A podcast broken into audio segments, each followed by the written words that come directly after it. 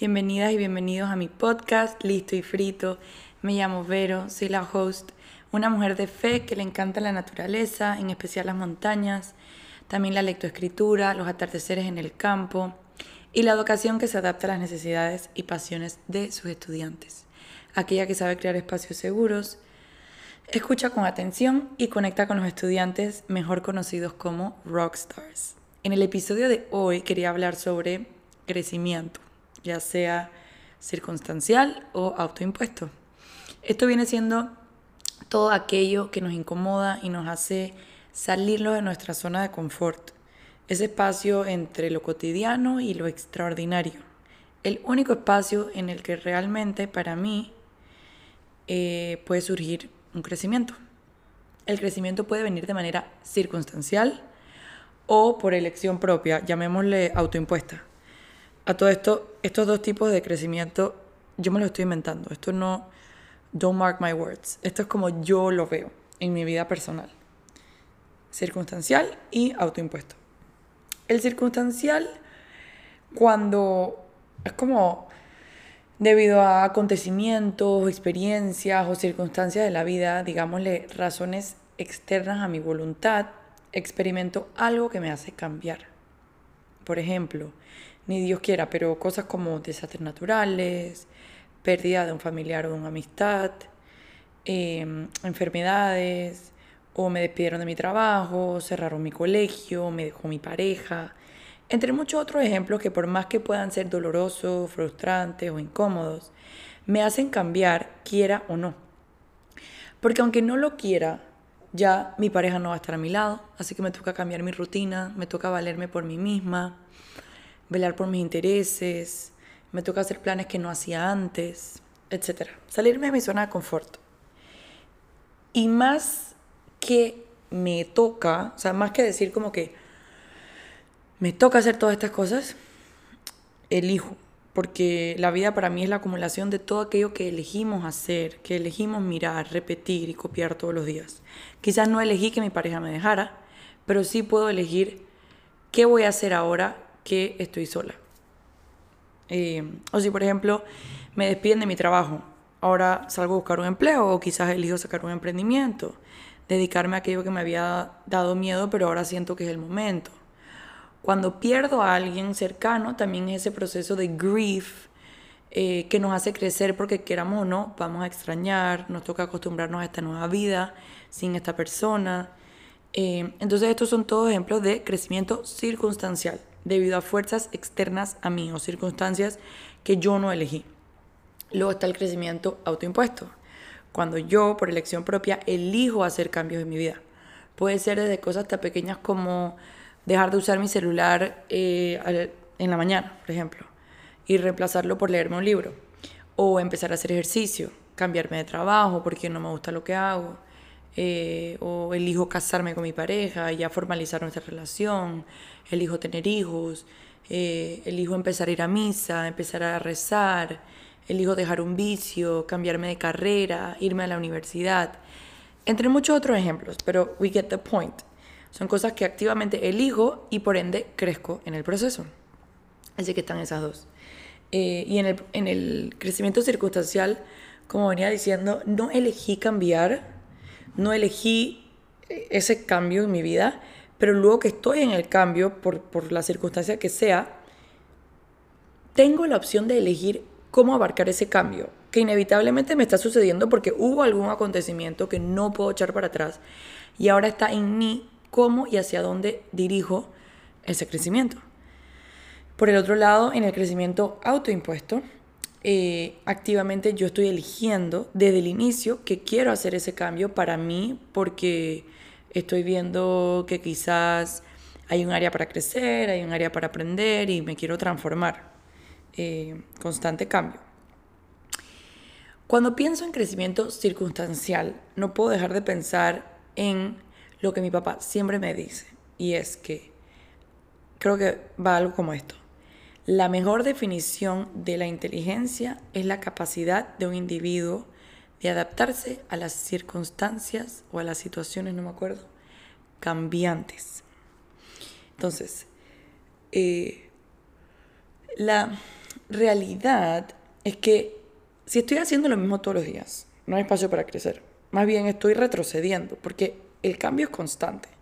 Y si la vida sigue, el mundo cambia y los años pasan, pero yo me quedo haciendo lo mismo todos los días, es como si estuviese retrocediendo. Es como yo me quedé parada y la gente siguió caminando. Entonces ya todo el mundo está por allá adelante y yo me quedé para acá. Pero como el mundo sigue caminando y sigue marchando y sigue cambiando, es como si hubiese retrocedido porque now I'm behind. Crecemos cuando salimos de nuestra zona de confort, sin importar si lo elegí o no. O sea, sin importar qué tipo de, crecimiento es, eh, todo incluye salirse de su zona de confort, de hacer lo mismo todos los días. Eh, pero, pero para que haya ese, ese crecimiento, debo estar haciendo algo distinto. Eh, muchas veces pensamos que queremos, por ejemplo, no sé, dejar de tener ansiedad pero seguimos en aquellos patrones destructivos que no nos permiten estar en paz y por ende siguen alimentando nuestra ansiedad. A mí antes me pasaba que siempre estaba pendiente a lo que los demás necesitaban de mí. Estaba lista para hacerle la vida más fácil a los demás, pero en el proceso me desgastaba a un nivel que no disfrutaba hacerle la vida más fácil a otras personas. Más bien lo veía como una responsabilidad. Entonces me la pasaba todo el día con responsabilidades autoimpuestas porque nadie me obligó. Yo, yo misma me ponía como esa barra. Y en ese loop de complacer y complacer sin entender qué quería lograr, ayudando a todo el mundo a costa de mi felicidad y sin escuchar mis necesidades, jamás iba a crecer. Más bien estaba como estancada. O por ejemplo, otro ejemplo, si quiero adelgazar, pero sigo comiendo todo lo que no me hace bien y me inflama, o, o bueno, no, no voy a poder adelgazar claramente, o si quiero sentirme en paz, pero sigo hablándome feo, entonces no me voy a poder sentir en paz. O si quiero llevarme bien con mi hermana, pero cada vez que la veo la critico, tampoco voy a poder ver un cambio. No me voy a poder llevar bien con ella si la sigo criticando.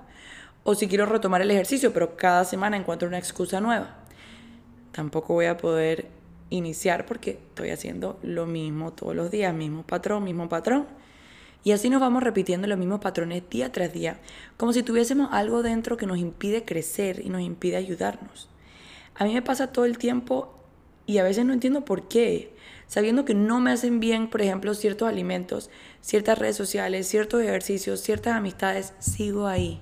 Sigo alimentando esos sentimientos incesantes de frustración, de tristeza, de ira, de ansiedad, porque sigo repitiendo los mismos patrones que me llevan al mismo lugar. Y si no cambio, nada cambia. Y es muy fácil ahorita decirles, eh, hay que hacer las cosas distintas, hay que hacer las cosas distintas, pero pero más fácil es hacer lo mismo todos los días porque ya está como en el chip. Y por más de que es self-destructive, we're used to it. Y, y somos cómodos y, y, somos más perezosos de lo que quisiéramos aceptar y somos necios. eh, yo de pequeña me acostumbré a numb the pain, a que si olvido lo que pasó o lo que me dijeron, entonces quizás nunca ocurrió. Pero por supuesto que no es así. La mente olvida, pero el cuerpo no. El cuerpo guarda nuestras historias. Antes pensaba que ese típico de ignorance is bliss, que mejor no saber si esa amiga habla de mí a mis espaldas, mejor no saber si ese trauma de pequeña de verdad ocurrió, mejor no saber si mi novio del momento me trató con irrespeto, mejor no acordarme de lo que me dijeron, mejor olvidar, olvidar y olvidar. Mejor en vez empiezo a correr, a tomar, a como quien dice parquear y así olvidar. Because ignorance is bliss and better live in bliss and forget about everything else. Y ojo, ese pensamiento de olvidar y olvidar me ayudó en muchos momentos de mi vida a no sentir dolor y a no guardar rencor.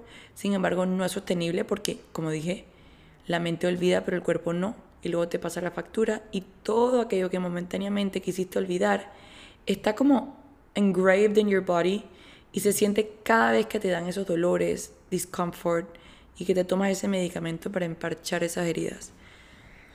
Y yo sí creo fielmente que Dios nos va dando las herramientas poco a poco en nuestra vida para poder deal with the things that we've lived o, o las cosas que nos han pasado, porque hay veces que nos pasan cosas que quizás no estamos listos para afrontar, entonces por eso las olvidamos, o we numb the pain. Pero llega un punto en el que ya we have to stand up for what we believe y and do the hard work y, y hacer esos cambios para poder crecer y poder pasar esa página. Eh, entonces sí, soy fiel creyente que todo a su debido tiempo y que no siempre estamos listos para los cambios y no siempre sabemos cómo lidiar con ellos. Pero solo aceptando que las cosas cambian y aprendiendo a navegar nuevos mares, digamos, es que logramos llegar a ese siguiente nivel, a ese otro lado, a ese breakthrough. Yo diría que las experiencias que a mí más me han hecho crecer han sido las más incómodas en mi vida. Y es que el cambio exige esa incomodidad, ese discomfort, porque nos exige salirnos de esa zona de confort, de, lo cotidiano, de lo, entre comillas, tranquilo, los hábitos, lo que siempre hacemos, lo que no hay que pensar, lo que hacemos en autopilot. Eh, yo, por ejemplo, cuando me fui a la universidad, eh, tenía 17, no, ya había cumplido 18. Eh, fue un gran discomfort para mí porque por primera vez tenía que ser independiente, despertarme sola. O sea, en mi casa se reían de mí porque yo hasta los 17 años, la pelea en mi casa era, todos nos reímos porque mi mamá no se enoja, pero las únicas veces que se ha enojado de verdad han sido para ir conmigo a la escuela, porque yo, ¿cómo le hacía pasar páramos? Yo tengo el sueño súper pesado y todavía lo tengo súper pesado. Si hay, ni Dios quiera, un fuego en mi edificio, me tienes que venir a tumbar de la cama porque es que yo no me despierto ni con la alarma, ni con los truenos, ni como que me prenda la luz, ni con que pongas música. Yo duermo demasiado pesado y siento que es una bendición, me encanta. Pero, pero bueno, cuando me fui a la universidad era, el dilema no era de que cómo le va a ir a Verónica en la universidad, las clases, adaptándose a las amistades. No, no, no. El dilema era cómo va a llegar Verónica a clases porque a ella toda la vida la hemos despertado casi que echándole agua en la cama. Y ese era como the big deal. Entonces, para mí despertarme sola era como, yo tenía miedo yo. Y hasta el sol de hoy tengo como ese mini trauma de que no me voy a despertar para el trabajo, para hacer ejercicio, para lo que sea que tenga en la mañana. Y yo todavía pongo como cinco alarmas. Pero he mejorado. Me despierto casi siempre a la primera. Solo que las tengo ahí por si acaso porque hay días en los que le pongo snooze, snooze, snooze o a veces hasta ex, eh, como stop o exit, no sé. Y cancel, no me acuerdo qué es lo que dice, pero... Eh, sí, duermo muy pesado, entonces a veces no me doy cuenta y apago las alarmas. Pero bueno, I made it through college y nunca llegué tarde a unas clases, nunca falté por quedarme dormida.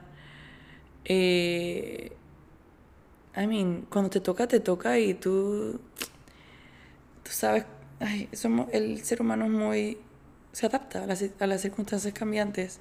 Y como yo sabía que nadie me iba a despertar, yo me puse en el rol. Pero bueno, despertarme sola era uno de esos challenges. Eh, lograr llegar a clases en una escuela de más de 50.000 estudiantes sin siquiera saber usar Google Maps. Don't judge me, pero cuando me fui a la universidad no tenía idea de usar Google Maps. Eh, de hecho, la primera vez que lo tuve que usar, creo que mi roommate fue la que me enseñó. Pero luego la primera vez que lo tuve que usar para, para agarrar el bus, eh, esto creo que tengo PTSD de esta experiencia. Pero bueno, yo estudié, como saben, educación, eh, pero yo empecé estudiando Special Education. Y entonces, desde el día uno en la U, me mandaban a horas de práctica, de observación y demás. Entonces, en mi primer semestre, me mandaron a observar a este lugar. Eh, donde iban niños con necesidades especiales, después de la escuela y así. Y yo uso mi Google Maps toda proud, ya mi roommate me había enseñado. En el Google Maps salía, dije, ok, agarra hasta el bus, después te bajas en esta estación, agarra hasta bus, pero yo todavía no entendía muy bien. Y ese día me pasaron varias cosas. Mi roommate me dejó literalmente en la estación. Ella me dijo, aquí te vas a montar, en el bus 1. Y cuando te montes en el bus, no, era el bus M, creo, no me acuerdo. Cuando te montas, te vas a bajar en tal estación y después vas a agarrar este otro bus. Bueno, cuando me monto al primer bus, enseguida le pregunto al, al, que está, al conductor, señor, por favor me avisa cuando llegamos a tal parada. El señor me mira con una cara de, ¿por qué yo te avisaría? O sea, hay, tanto, hay tantas personas en este bus, ¿tú crees que yo, o sea, este no es mi rol? Me mira así como que, muy feo. Entonces yo me quedo ni siquiera me senté, o sea, me quedé parada literalmente al lado del señor, que el tipo estaba como que, please give me personal space. Cuando llegamos a mi parada, el, el señor se abre la puerta y yo ni pendiente porque yo estaba, no entendía nada. Y el señor dice que, What are you waiting for? This is your stop. Y yo, ah, ok. Me bajo corriendo y ya, estoy en la segunda parada. Es como que, I made it. Como en béisbol, que llegué a la primera base. Ok, esperando para ir a la segunda base. Mientras estoy esperando, se me sienta un señor al lado en la parada. And he was como invadiendo mi personal space. Yo me sentía como que... Y eso que acá en Panamá no somos de que me están invadiendo mi personal space. En Estados Unidos fue que aprendí eso. Y que la gente era de que keep your distance y cosas. Pero ese man estaba casi, casi encima mío. Y yo me sentía como que... Entonces yo me echaba para un lado. Y en eso llega una patrulla. Y señalan al tipo. Y le hacen así con el dedo. Lo estaban buscando. El man había cometido un delito y yo ahí ya me empecé a persignar, empecé a rezar y decía, no voy a llegar más nunca a este lugar. Entonces ahí va el segundo strike. Luego, no sé cómo logro montarme al siguiente bus. Ya, yo digo que estoy en la base 2. Eh, y yo dije, ya el primer señor conductor me miró tan feo y me hizo tanto el foco cuando le pedí que me avisara de la siguiente parada que yo creo que mejor, o sea, yo me bajo en la parada que yo creo que es y ya no le pregunto a más nadie. Me bajo en la parada que creo que es. Que yo no sé cómo el Señor me dejó en esa segunda parada porque no había parada. Pero me paré, yo no sé por qué le estoy echando todo este cuento, pero bueno. Eh, me, me bajé en medio del highway, yo no estoy mintiendo. En medio del highway. Y yo buscaba en Google Maps y el, el, ¿cómo se llama? En el Google Maps me salía que el lugar ya estaba ahí, pero estaba ahí del otro lado del highway. Entonces yo supongo que yo tenía que esperar a que el bus diera la vuelta o I don't know, pero yo toqué el, el, el, el hilo ese rojo que uno toca para que te bajen del bus y me dejó en medio highway y yo corrí, atravesé el highway corriendo de un lugar al otro. Cuando al fin llegué al centro este de Special Ed, yo dije, es que yo no quiero estudiar Special Ed, esta es la peor experiencia que he tenido en mi vida. A todo esto ni siquiera había tenido ni una experiencia que ver con Special Ed, pero fue tan traumático que, bueno, no lo, no lo estudié. Esos son, bueno, experiencias, cambios, transformaciones. Definitivamente crecí en ese proceso eh, y mi solución fue más nunca en mi vida agarrar el bus. Me fui en taxi el resto del semestre y me cambié de carrera. Porque sí, a veces somos así de inmaduros y no sabemos afrontar las situaciones. But we do what we can with what we have. Yo era una niña de 18 años and I didn't know what to do. I was just so scared. Eh, y hoy en día me acuerdo y es como, wow, en verdad, dentro de todo, qué cool que I experienced that porque eso fue parte de lo que me hizo crecer y madurar y me aseguré de más nunca eh, bajarme en pleno highway y me aseguré de entender las paradas de los buses. Y cuando llegué a Nueva York no me quedaba de otro. O sea, Nueva York tú tienes que aprender a usar eso porque si no, se te va todo tu salario en Uber o tienes que caminar por horas de horas. Y yo vivía a como 85 calles de mi universidad. O sea que caminar no era una opción. Pero bueno, eh, regresando al discomfort de ir a la universidad y de cómo en esos cambios crecemos, eh, está la parte del Google Maps, que ya ven cómo fue un PTSD. Eh, hacer nuevas amistades, cuando ya yo tenía las mismas amigas desde que tenía nueve años, eh, era un challenge para mí. Yo me acuerdo llegar allá inmaduramente, inmaduramente, no sé si es una palabra, pero yo decía, no, mis amigas están en Panamá eh, o viajar sola, vivir con alguien que no conoces, que luego se vuelve tu familia, pero al principio no conoces, estar lejos de casa, entre muchos otros cambios que te hacen, quieras o no, cambiar porque te hacen crecer. Eh, también cuando tuve mi primer breakup de noviazgo fue súper doloroso y en ese dolor hubo crecimiento porque sentí algo que no había sentido antes. Al final son pérdidas que te hacen ver la vida distinto y quieras o no, te hacen cambiar, porque te hacen establecer nuevas rutinas, ver la vida distinto, valorarte distinto, empezar a hacer planes diferentes. Eh, entre muchos otros cambios que cada uno en su camino elige de acuerdo a sus experiencias y, y madurez en el momento. Porque esas experiencias hoy en día las elegiría distinto, las vería distinto. Es depende del momento, ¿no? Eh, cuando viví sola por primera vez también fue un cambio enorme. Eh, cuando me enfermé horrible del estómago y empecé a tener muchos obstáculos para, para vivir una vida, entre comillas, normal, como mis amigas, comiendo lo que quisiera, saliendo de fiesta. Ese fue otro cambio importante en mi vida. Y bueno, así uno va creciendo en cada experiencia y eligiendo qué quiere o no sacar de cada uno de esos acontecimientos. Para mí un, un gran cambio en mi vida fue eh, cuando empecé a leer. Y ese fue un cambio autoimpuesto, porque yo elegí que quería empezar a leer y ese cambio me hizo aprender demasiado sobre todo lo que me apasionaba, porque empecé a leer sobre esos temas. Aparte que estaba aprendiendo, estaba utilizando mi tiempo para leer y aprender en vez de usarlo para estar en el celular, en las redes, en, no sé, viendo eh, televisión, qué sé yo. Y esto también me acuerda del episodio que grabé hace varios meses eh, atrás. Fue uno de los primeros episodios que se llama Cambio mi narrativa, cambio mi vida. Y si no me equivoco, hice dos partes de ese episodio porque me encanta ese tema. Eh, y al igual que este, me acuerda a que todo está ligado a qué estoy alimentando con las elecciones que estoy tomando en mi vida. Eh, y con los cambios es así. Cómo elijo o con qué enfoque elijo ver esos cambios para luego crecer. Ya sea porque elegí el cambio o porque el cambio fue circunstancial. Pero yo tengo la elección de ver hacia dónde quiero cambiar. Eh, a mí los cambios que más me emocionan, no sé si los que más me emocionan, pero me emocionan bastante esos que puedes romper en un instante.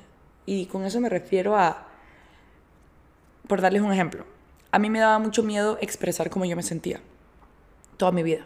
Nunca supe cómo expresar mis sentimientos. Tanto así que yo pensaba que yo no tenía sentimientos negativos. Para mí todo era positivo porque como nunca expresaba nada negativo, I would numb those feelings y para mí dejaban de existir. Eh, tanto así que cuando traté de empezar a compartirlos, eh, que fue en esta relación mía con Temi, con mi novio, porque él me abría ese espacio seguro para expresarme y casi que me forzaba a expresarme porque él sabía que habían cosas que yo reprimía. Eh, cuando, cuando empecé y él me forzaba así, me daba una ansiedad horrible. Y me quedaba muda cuando quería decirle algo. Em, entonces, eh, y, cuando quería decir algo era como que algo que, que, me había molestado o que me, o que me tenía triste, insegura, frustrada. No sabía comunicar mis, mis necesidades. Yo me acuerdo que un día, hace como, no sé, tres años, estaba en el carro con Temi y quería compartir una noticia que me habían dicho que me tenía triste. Y mm, en mi cabeza, y esa noticia no era ni de mí, era de un familiar mío. Eh, y, bueno, estaba triste, entonces estaba triste, pero me sentía como que no quería compartirle mi tristeza porque eso iba a hacer que la tristeza fuera más real y me iba a poner en una situación incómoda pero yo decía, quiero compartirle porque es importante y también yo sabía que él debía saber, pues, eh, porque bueno, era algo que estaba pasando. Entonces, yo en mi cabeza me decía a mí misma, ok, pero a la cuenta de tres vas a decirle, ¿ok? Uno, dos y tres. Nada, muda, no me salía ni una palabra. A todo esto él estaba manejando y ni por enterado que había algo que yo quería decirle. Luego me repetía en mi cabeza, ok, Vero, ahora sí, vamos. Uno, dos. Y bueno, así me fui casi todo el camino. Estábamos yendo a la playa. Hasta que por fin, después de varios intentos fallidos, le dije, te tengo que decir algo. Así rapidito, fue como que, te tengo que decir algo. Y como que suspiré. Fue como que, ya, it's out there. Por más de que no se lo había dicho y él sabía que le tenía que decir algo. Y él seguro juró que era una cosa terrible por cómo se lo dije. Pero es que para mí era tan fuerte y difícil expresarme que lo sentía como algo de vida o muerte. Y luego que se lo compartí, sentí un alivio tan grande en mi pecho que sentí como si hubiese tenido una llave de agua atorada en mi pecho, con toda esta agua atrapada desde hace muchísimos años y acababa de repararla. Y con repararla me refiero a que había podido abrirla. Sentía como si toda esa agua estaba ahora saliendo con mucha presión y hasta con prisa, no fuese a hacer que la fuera a cerrar de nuevo. Sentía como que ya no había vuelta atrás y ya me podía permitir expresarme. Luego la segunda vez que quería decir algo incómodo también me costó, pero en vez de demorarme una hora y media en decirle, lo logré hacer en 45 minutos. Y así me fui hasta que se volvió costumbre expresarme. And now there's no way back. Porque ya es como que un músculo, así como los músculos en el gimnasio. Es un músculo que trabajas y cada vez se te hace más fácil compartir eh, porque creas ese hábito. Y, y, y todavía a mí se me aprieta el pecho de vez en cuando cuando me da ansiedad pero nada que ver como antes, porque antes en verdad yo guardaba todo. Em, entonces yo siento que ese era como que mi yo guardar todo se me acumulaba ahí en el pecho. Y actually yo sentí cuando yo empecé a compartir como que algo se abrió y uff, pude respirar mejor. E, y aparte que we don't have to carry, carry with all those feelings by, our, by ourselves. Por algo tenemos gente que nos quiere, familia, amigos. Eh, porque podemos cargarlo, o sea, podemos compartirlo y así pierde poder. También con Dios. Ahora yo le entrego mis miedos a Dios y pierden poder porque no los tengo que cargar sola. Le digo, Señor, te entrego mis miedos, ya yo no sé qué hacer, te los entrego a ti, ayúdame a cargarlos, porque sola no puedo y no quiero. Em, y bueno, cambios circunstanciales fuertes y que nadie quiere vivir son, eh, por ejemplo, los quebrantos de salud. Yo cuando los he vivido en mi vida personal y con personas que quiero y admiro, me ha tocado ver la vida distinto. He experimentado miedo, tristeza, frustración y ansiedad. Sentimientos que son incómodos de sentir, pero que con ellos viene un crecimiento enorme porque estamos pasando por algo que por más que doloroso, nos cambia para siempre. Y en ese cambio hay crecimiento. Otro, bueno, ahora viene un cambio autoimpuesto eh, en mi vida. Ese fue cuando elegí empezar a correr. Me acuerdo que la primera vez que salí a correr fue con una amiga en la universidad. Eh, ella entrenaba para maratones, si no me equivoco, y me invitó a correr porque sabía que me gustaba hacer ejercicio. Primer día salí y no pude correr, pero ni siquiera un kilómetro sin parar. Me cansaba muchísimo. Lo que hacíamos era que yo paraba, ella seguía y daba la vuelta, me recogía, seguía y así. Unos meses después estaba inscrita en un medio maratón y otro par de meses después en un maratón completo. Y así me fui de poco en poco. Crecimiento autoimpuesto. Correr maratones para mí fue un ejemplo de mí para mí de disciplina y determinación. Con una meta fija que yo me había puesto e iba a cumplir para mí. No tenía que rendirle cuentas a nadie, pero lo quería lograr y lo más importante, que me lo disfrutaba. Eh, otra cosa, siempre he sido muy friolenta. Cuando, cuando viví en New York, por ejemplo, sufrí el frío terriblemente, porque yo no había vivido en tan, tal frío. Cuando yo hice mi undergrad, lo hice en Austin y ahí el frío es súper soportable, o sea, es Texas. Y obviamente todo es más frío que Panamá, pero igual era chilling. Nueva York fue demasiado frío para mí. Había días que no quería ni salir porque prefería quedarme calientita en mi apartamento. Eh, y jamás se me hubiese ocurrido, por ejemplo, bañarme con agua fría, ni de chiquita tampoco. Prefería no bañarme si no había agua caliente. Eh, el aire acondicionado, por ejemplo, todavía lo pongo como en 23, 24 grados. Pero hace como un año, por primera vez, me metí en agua con hielo congelada. Y poco a poco fui subiendo el tiempo en que me quedaba en el agua y superé 10 minutos a punta de la mente, porque frío tenía y bastante. Y hoy en día amo bañarme con agua fría. Y no quiere decir que no me da frío al principio, pero ahora me atrevo. Cada vez que voy de hiking, por ejemplo, la mayoría de las veces hay cascadas. Y nos metemos, o sea, cuando terminamos el hike nos metemos en la cascada.